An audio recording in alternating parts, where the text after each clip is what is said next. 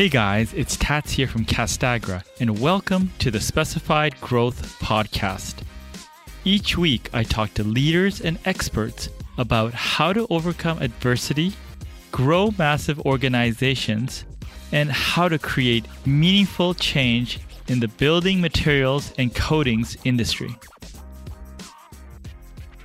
Today's guest is Austin Hill, president of Flat Roof Tech Austin is a military veteran and graduated from West Point with an engineering degree and got his MBA from the University of Texas at Austin.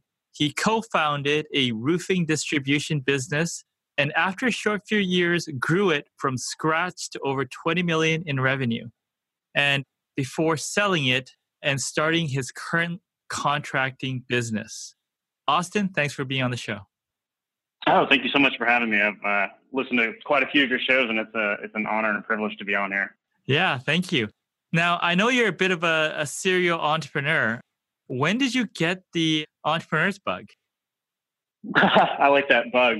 I often joke about it being a, a disease, or I guess, uh, yeah, definitely, yeah, pros and cons.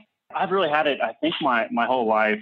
The first thing I, I started doing, probably 2000, 2002 so I was, I guess, a junior in high school, buying and selling, buying stuff in bulk on eBay and, and selling it back. And yeah, you can never do that now, but it, there was an opportunity there. And uh, I was working part time at, at Subway and I uh, started doing that and making more than I was making at Subway. And I was like, okay, this is, I, I like the way this thing works. Yeah, absolutely. So, so you had the entrepreneur bug early and then you you went into the military. What was what was your decision behind that? Yeah, so I was really involved in high school with student government and, and sports and, and a lot of stuff, and I did I did pretty pretty well academically. So all that said, I'm not not patting myself on the back, but I, I had a fairly good shot of going to to West Point. So I had already applied to UT's their business school, UT University of Texas in uh, Austin. Yeah. For undergrad, and I'd gotten in, and I had a roommate and all this stuff, and I was at a friend's house, and he was he had like a West Point brochure on the on his table, and uh, I started looking at it. Being an entrepreneur, it was not only was it free, but we actually got paid a small stipend to go there. Mm. So uh, that that was really alluring and it was nice to get out of Texas. I love Texas, but it, it was cool to kind of be all you could be and kind of see a different different part of the country. And I, I like the leadership training, and it was it was definitely it was an an experience, but it, I learned a lot about myself and how I deal with stress, and uh, really really great education. Yeah, yeah. Maybe can you elaborate on so yourself and how you deal with stress? Because you mentioned leadership and and yeah, that's one of the things that as entrepreneurs we're always trying to get better at. What did you learn from that specifically? Ooh. yeah. I think the biggest takeaway, like the one thing I remember reflecting on really seriously was being authentic in high school and, and when I was in like leadership positions, I thought I was doing a good job. And it was me kind of putting on the the politician, the smiling, the all the stuff. I'm not not saying not to, to smile, but I was really kind of putting a front on, and that does not work as well when things are when things are serious or when you're around people for a lot of time. Mm-hmm. Being deployed with your your soldiers practically 24 seven, and it's just it was exhausting putting on a front, and it, it just wasn't as effective. I just had one day, and I was like, you know, I can't keep trying to be this this person, so I started being myself, and it was it was a lot easier and I think that the, my soldiers recognized it, and everything kind of kind of came together. But yeah, it took a, it took a while to learn that. And then at West Point, there was a lot of peer leadership. Your freshman year, you're a plebe, and their system is designed. They they break you down. They take away your kind of take away your identity as a as a freshman, and then the next three years they build you up. Mm. And so you're you, you're taking a lot of high school seniors that were pretty you know competitive and, and did well and used to being kind of the we'll say like alpha, but like standout all American type of kids. And then you get to school and, and you're just another kind of cog in the wheel. And they, break you down, but your sophomore year, you're in charge of one plebe. So you kind of get a little bit of leadership and then you're no longer a plebe. And then your junior year, you're in charge, you know, they have different, they kind of, they, they kind of ramp up the leadership and give you different opportunities. And you're, you're constantly being evaluated, constantly being graded. You, you have a, an academic grade that's, it's, but it's weighted. So it's like 50, 50% of your total rank is your academic and then your physical is another portion of it. So your physical education classes, and then you have the Army fitness test, and you're constantly being graded against your, your peers. But the leadership is another big portion of that, your your military grade. And yeah, you're always graded. I didn't realize like the day I got there, like you are being evaluated against your peers. Interesting. So uh, yeah, no, it's it's it, it's interesting and not a great place for like I guess the entrepreneur or like the, the business and the kind of the development that I got there was really like learning how I deal with stress. They load mm. you up with academics. I think this the least amount of hours I took was seven, no, 19 and a half was the yeah. least. And then I took 23 and a half one semester.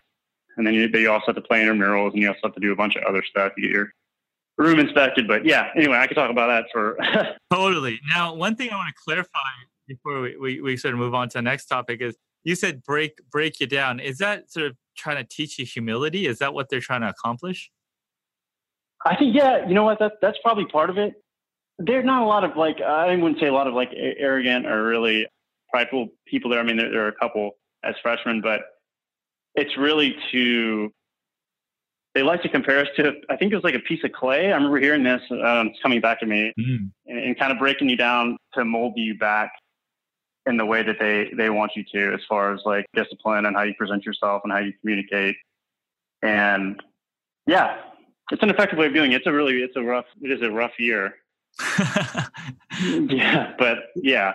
It's so, kind of like looking back you can get through that um, stuff i do now is not not as bad yeah, that's uh, definitely one way to look at it. So you got to you went through that, and then I guess you know t- talking a little bit more on the business side. You know, early on, you you co-founded a, a roofing distribution business. H- how did that happen? Sure. So I was I was in the army, got out of the army, and I went to a recruiter. And being guy in my twenties, single guy in my twenties, I was like, I picked a job that paid the most, which I would not necessarily recommend, but it was a sales engineer job. So I worked for Carrier and Johnson Controls selling the kind of like custom, really big chilled water systems, like air conditioner stuff. So that was kind of how I got brought back into uh, construction. So I, I, knew I wanted to go to business school, but through through working in sales engineer, I, I, I liked it, and I you know I had I had a lot of like early successes and the idea of getting a commission and all that stuff. So I, would originally planned to go to business school full time, but UT has a program in Houston where the professors travel from Austin to Houston on the weekend, which was cool. But also, the bigger thing for me there was that work paid quite a bit of the tuition. So I was working full time and going to, to business school. So that, that was a big that was a big plus for that. But then as I was wrapping up business school, I got connected with a, a gentleman through my dad. So I also grew up a roofer. So when people ask me how long I've been roofing, I usually say 33 years. like, yeah, my dad up on a roof at a very young age. But I, I met a guy at lunch with my dad. It was actually on his birthday, and he was talking about starting a roofing distribution company. And I, again, I knew I wanted to be an entrepreneur and kind of control my own destiny and the fundamentals of the business and then the market in Houston at that time, it made a lot of sense financially if the sales were there and all, all that kind of stuff to, to start one. Because I don't know how familiar with the distribution, but it, it kind of seems like it goes through these cycles of there'll be a lot of independents and they all get consolidated by a private equity fund and they go, they get bought up by one of the huge guys and the guys that started all the small ones their non-competes run out and then they do it again. And I think I see it kind of happening here in Houston mm. again with quite a few of the independents.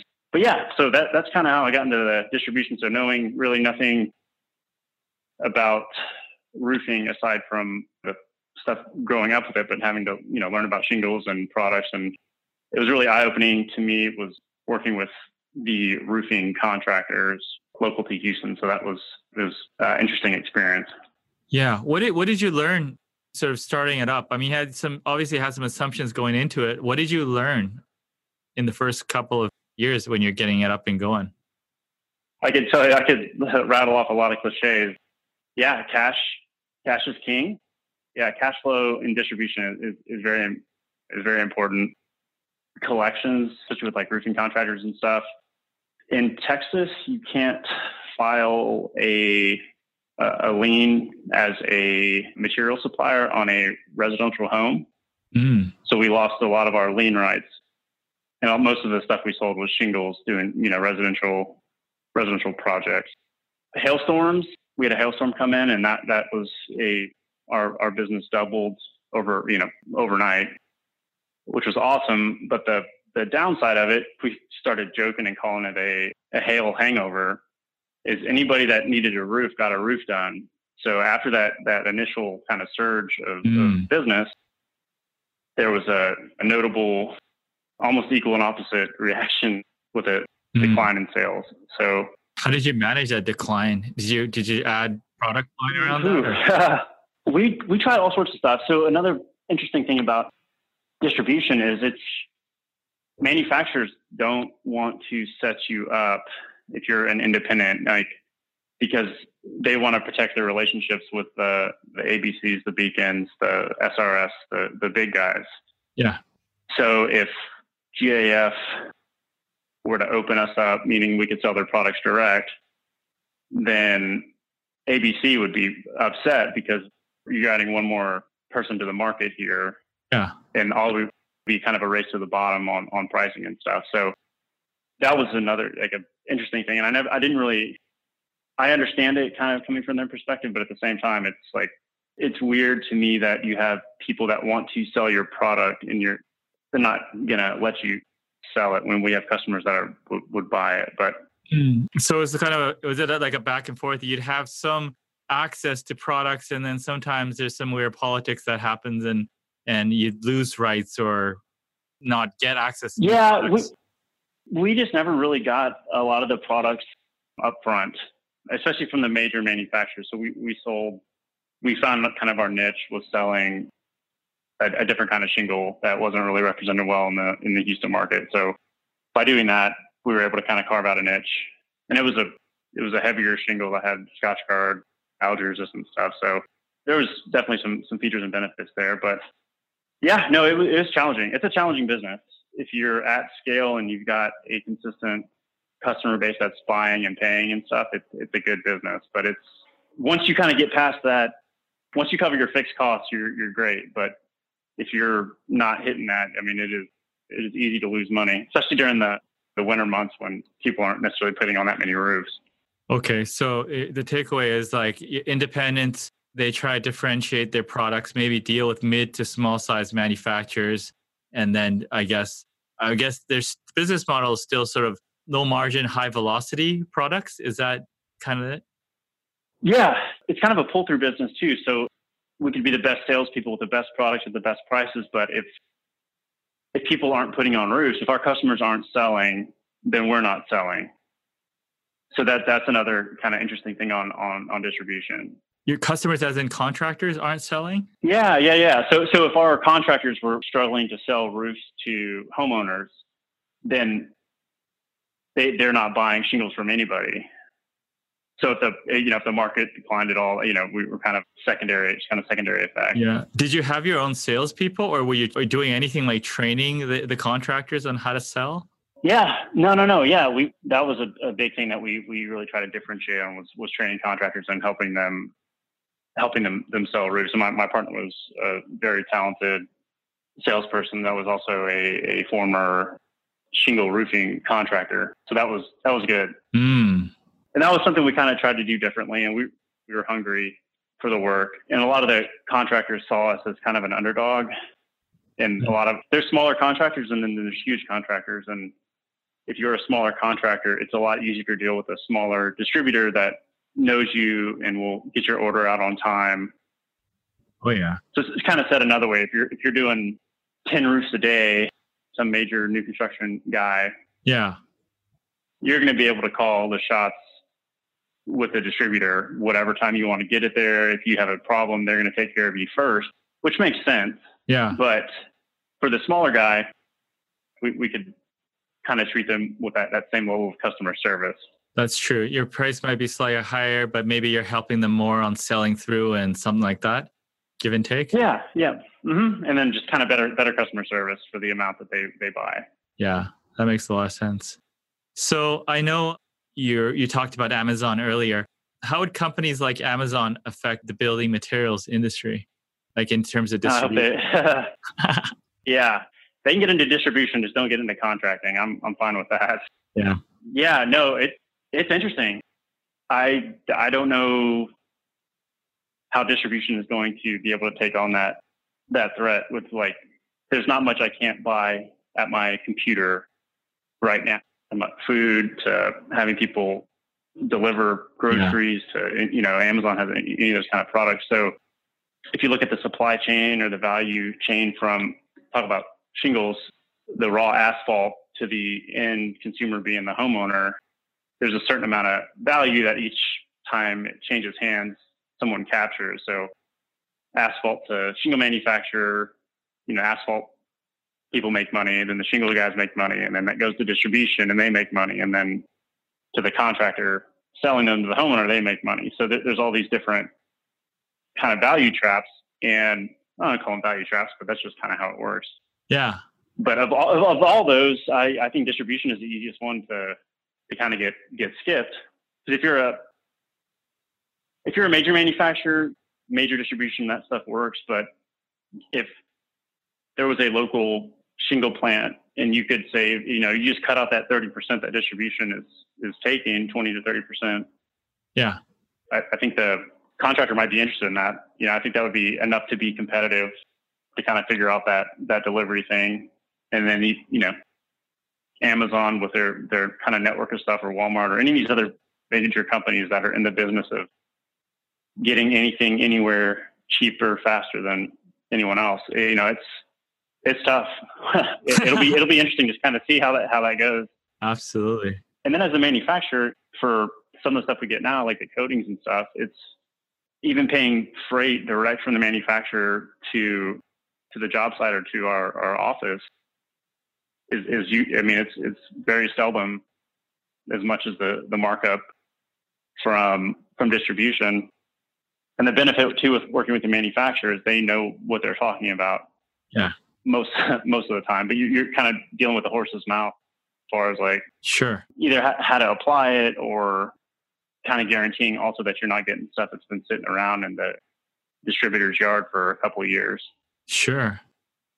That makes sense. So so I mean the distribution game is is going to be scary for some of these companies. Now you've gotten out of the distribution game and you're in the contracting side of it. What what sort of made you move to that? I mean, you're kind of going back to your roots, I guess. Yeah, yeah, kind of going back to my roots. So my dad retired this year, but we, we never worked worked together. But I, I never, I was never paid. So, but that's okay. he fed me. But yeah, I, I never planned on getting into roofing or even into construction. And it's just kind of funny how, how life works. But yeah, my dad has a great reputation and, and I've kind of gotten to kind of carry on in, in his, his, footsteps. A lot of the, the local distributors and some of the manufacturers and reps and stuff. But yeah, so while doing, while in, in distribution, we had a manufacturer reach out to us about coatings and doing restorations and, yeah. and stuff like that. And we almost exclusively sold residential shingles. So I think they offered us, hey, you can have four or five pallets kind of on consignment. Don't worry about it. Mm. If you sell it, you sell it. And I was like, yeah, of course. So they came down, they did a training on it. I was sitting there thinking, like, this sounds really too good to be true. If you look at a, a roof that you would need to do a tear off yeah. Or instead of tearing the, the roof off and filling up landfills, not to mention all the labor that goes into that, you can restore it and, and put a, a, coating on there that will greatly extend the life. It's it's a lot faster, and there's you're, you're not exposing the roof by uh, tearing it off, and then you can just coat it again, and you know, five to ten years, depending on the, the mill thickness and the type of coating and all that kind of stuff. And then, oh, by the way, it's 40% less, 50% less, kind of depending on the, the material and the application. Or yeah. So yeah, I was it really piqued my interest doing that. And when I when I exited the distribution company, we started. I was kind of messing around with it, kind of on the on the side, working on a couple other things. But we had been, a, you know, a few jobs, and we got one, and we. I was out there rolling silicone uh, and primer and all that stuff, and yeah, we were out there. It was like three or four days from like seven to seven to seven. Yeah, we, we, finished this job. It was me and uh, hired a couple couple buddies. I, anything we do, like I like to do it myself first to kind of understand it. And yeah, so yeah, we went through training and, and learned how to install it, and we've gotten a whole lot better since then. And, and, there's a lot of different things like that we use now to before doing it, and best practices and, and, and stuff like that. But yeah, no, that was really exciting, and it was a good job, and it was enough to kind of get the ball rolling and build out the website, and just kind of been been growing since then. Yeah. So, I mean, it's just a question that always comes to mind. Coatings have that value proposition in the roofing sector. What are the challenges for the manufacturers that are trying to grow the coating presence in the uh, roofing industry? Ooh, yes. So I think the first time I went to the IRE was in 2000. Mm, I think it was 2014 or 13. Mm-hmm. It was in Vegas, and I, I remember walking around and I saw, I want to say it was like maybe three or four coating people, coating manufacturers. Yeah. There's probably a hundred now, at least. It's kind of everybody, everybody wants to have a coating now. It's just kind of a, an ancillary product. And I don't know for sure, but I have a hunch there's maybe only three or four companies that are actually making it and the rest are just private labeling it or something like that or putting a probably you know maybe a, a yeah yeah yes, I'll just kind of leave it at that. But yeah, it's it's kind of become saturated, and again, just enough to keep bashing distribution. But they they'll take in a product and selling shingles a lot of times it's just a race to the bottom. So get the products and distribution, and then the people selling it are generally shingle salesmen, and there's just not a, at least in Houston, a very strong commercial roofing the roofing, the commercial roofing contractors, they tend to know the stuff and what works and what doesn't. But the people at distribution don't necessarily know as, as much as the, the contractors. Whereas with shingles, it's usually reversed. All that said is you've got these guys that usually sell shingles, no fault of their own, but trying to sell a coating. So they, they will, as from the manufacturer's perspective, it, it becomes a race to the bottom on price.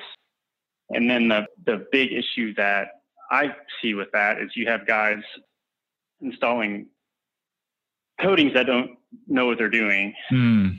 If you do a coating, and we've we've had definitely had some some struggles on projects with with coatings, and we've learned a whole lot from that. But if if you're a building owner and you've got property manager or, or whatever, and you've got a whole portfolio of roofs, and you have a guy do a coating incorrectly can be a disaster, and and then the they'll swear off coatings entirely.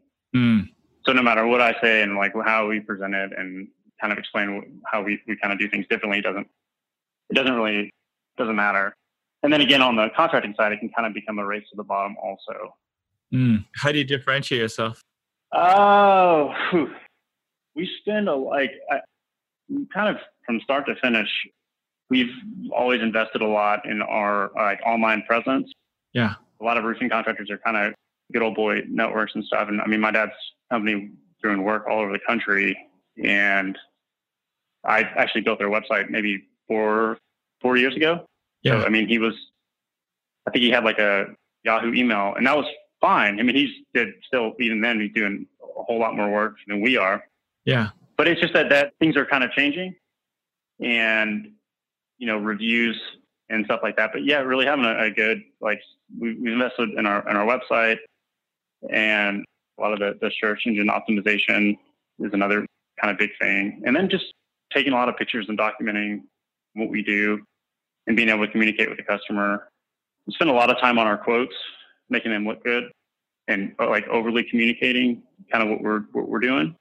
And by doing that, we, you know, we don't, we definitely don't get every job, but the customers that, that really care about getting it done right, where, where price is only one of the decision factors. If it's, if it's only price, you know, we're, we're usually not going to be the, the cheapest, but if it's a, they see the value in, in using us and kind of, you know, how, how we, um, will take care of them, you know, before, during, and after. I think that goes a goes a long way. Yeah, absolutely. Now I know originally we sort of connected through Instagram. You like that channel. Uh, what, what do you like so much about Instagram? It's cool. So before we were updating, uh, I actually don't have a personal Instagram or personal Facebook. I got off a couple years ago. I was just wasting time. Yeah. I think I've missed two election cycles, so I'm trying to think of like how many annoying posts I've gotten to skip.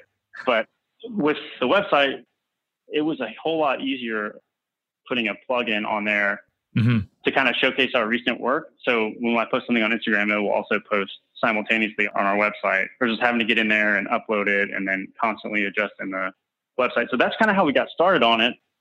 But as I got on there, I had someone else doing it for a while, and then I started just kind of taking it over myself.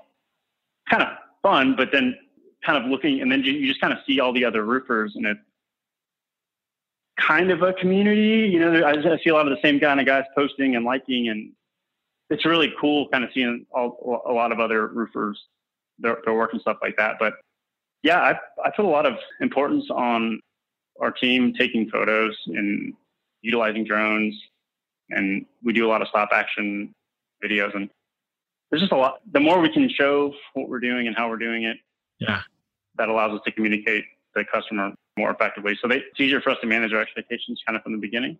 Yeah. And it's nice. It's kind of a one time, you build the content once and then you have that kind of in perpetuity, similar to your podcast, right? You, yeah. you build up a portfolio and you've got a following of it. And like I said earlier, I've listened to, I think almost, maybe not all of them, but quite a few of your podcasts. And it's, it's, it's interesting because it's, it's what I do and there's not a lot there, not a lot of education kind of in that space, and y'all do a great job grabbing really impressive folks. I got Reid Ribble. While I, I had no idea Roofer became a congressman, and just kind of hearing, yeah, his story and, and, with the NRCA and all that stuff. I mean, it's just, yeah. Anyway, it, it's cool. It's been very informative. So I'd very, recommend. Yeah, I, I love listening stories. to your other other podcasts. Yeah. Thanks. You're a busy guy. You're doing multiple things, uh, impressive things. Now, what what sort of sort of are your top three habits or routines that help you keep it all together? I struggle with routines. I'll be I'll be honest with you, but the things that I've I've done consistently, I I have like a quiet time. I try to do like some some spiritual stuff every day. That helps and kind of puts things in perspective. I think I'm on a 500 and 16 day streak on uh, Duolingo. It's like a, a, language learning app. Yeah, yeah. So Spanish is big in, in Texas. So I, I, took it in high school or middle school, high school, and, and, and undergrad. And this app is, I mean, it blows me away. i am so much better at Spanish just from that, using that app. But that's something I'm fairly, fairly religious with. And kind of to answer your question more, more specifically is when I wake up, I don't look at my phone for, I try to get one to three things done before I look at my phone. Yeah. And that, again, easier said than done. But there's stuff that every day you have a certain, a fixed amount of time to do stuff. And if I can get one to three things done before all the other stuff hits, it, it's amazing how far you can move the ball over over a year, over a couple of years so yeah, being really trying to be proactive and just having a list and constantly thinking about you know what you're doing and why you're doing it, and and also just trying to take some time to reflect. I, I struggle with this, but taking time to reflect on where you've kind of come from. It's easy to kind of always be wrapped up in moving forward, but kind of taking a, some gratitude or appreciation for things that you've done in the past and successes and, and, and what have you. Yeah, makes a lot of sense. Now, is there anything I should have asked you but didn't? Ooh, um, that is a great question. Um, oh, the the Duolingo thing. How how long does that take you every day? By the way. Oh, it, so probably five five to fifteen minutes. Really? That's so all. it goes. Yeah, there's Highly recommend it. It's free. You can like I pay for it just out of I love it. So I, I figure that's the least I can do. But it it progressively gets harder, and there's different sections for different type of categories and stuff like that. So the level one I can burn through those pretty quick. But when you start getting to like level five and it can it gets pretty challenging. But it builds on itself, and it, it's just it's really really well done. Let's see. I guess book recommendations. That's something like I, I think that sure. might be a good. I, sure. I, what do you like? Yeah. I listen like I think I listened to eighty like eighty something books last year, so I'm I'm constantly nice. Yeah, and it's you know sitting in traffic or around the office doing dishes, you know, laundry, that kind of stuff. But uh, there's a book, Principles by Ray Dalio. That's yeah, a really like good one. book. Yeah. Yeah. Okay. Cool. Zero to One. Peter Thiel he's one of the PayPal founders, and he's a big venture yeah, capital guy. Uh, familiar with the book? I haven't read that one, but that, uh, that's that's cool. It's fairly short. I these are books I, have I've listened to more than once, and the Zero to One is really interesting. It's it's all too easy to read. You know, there's so many books out there on tech and scaling up and all this stuff, and it's it's very easy to be like, oh, well, that's not my industry, or oh, doesn't apply to roofing, or but if you kind of take that excuse away and, and think about how you can apply some of the um, the stuff that he talks about throughout the book, it there's a, a, lot of good good takeaways there. What's one thing that stands out in that in that book that sort of you said you listened to it a few times, zero to one? Yeah. So one of the things that that stuck out to me is every companies that are monopolies will do, go out of their way to, to say that they're not monopolies. And then the wide majority of companies that aren't monopolies or don't have any kind of like pricing power try to differentiate themselves to look like monopoly. So roofing contracting, like you said earlier, I'm just doing roofing and I can do this and that, but at the end of the day, compared to Google or Facebook or something like that, it, it's just incomparable, you know, yeah. the amount of power that they have. And then they're constantly, oh, we're not a monopoly, we don't have this or that but his idea is to focus on how what you can kind of do to become a to become a monopoly or try to get as close as you can. And he does a really good job kind of walking through that and, and looking at different case studies and stuff. It's a, it's a, it's not a very long book. I think the premise of it is he was teaching a class on venture capital at Stanford, and it was kind of like the big kind of takeaways from that. He also does a really good job too of kind of this, just the the myth of work really hard in school, go to a good college, work hard there, get a job, be a lawyer, blah, blah, blah. And ultimately, he, the big premise is on the people that are, are rewarded kind of disproportionately are the people that create value.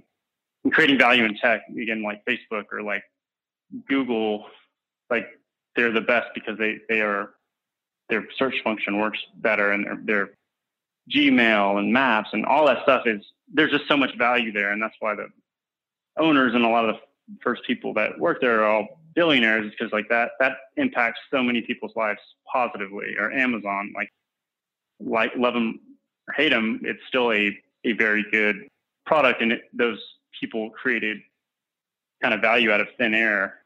And again I, I try to think about that and like what i'm doing and, and how we can create value for the customer.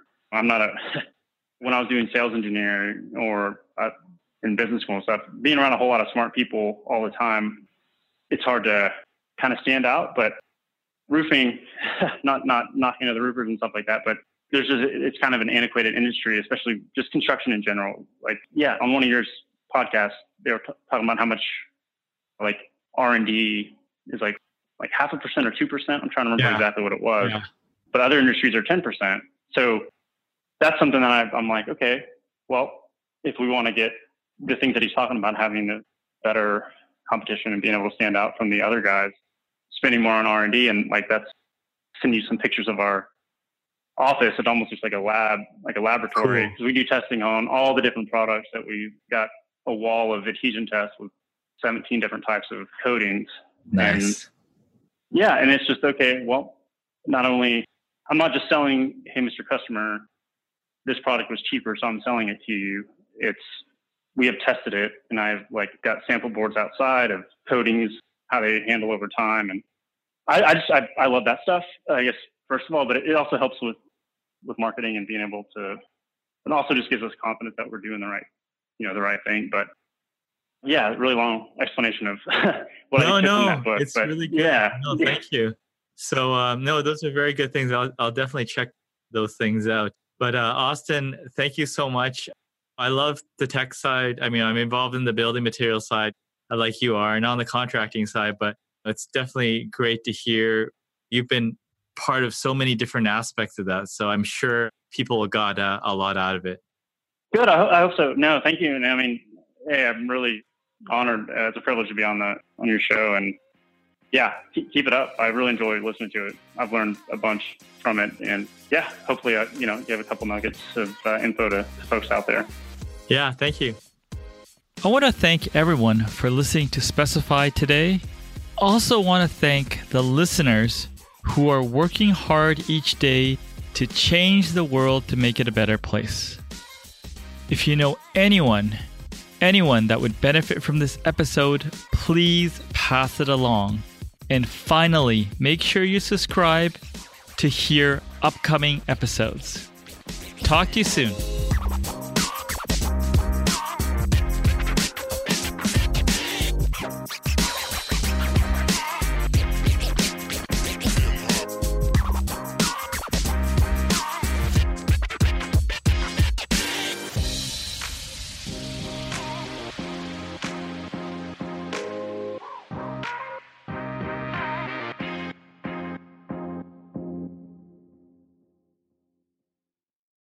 This podcast is a part of the C Suite Radio Network. For more top business podcasts, visit c-suiteradio.com.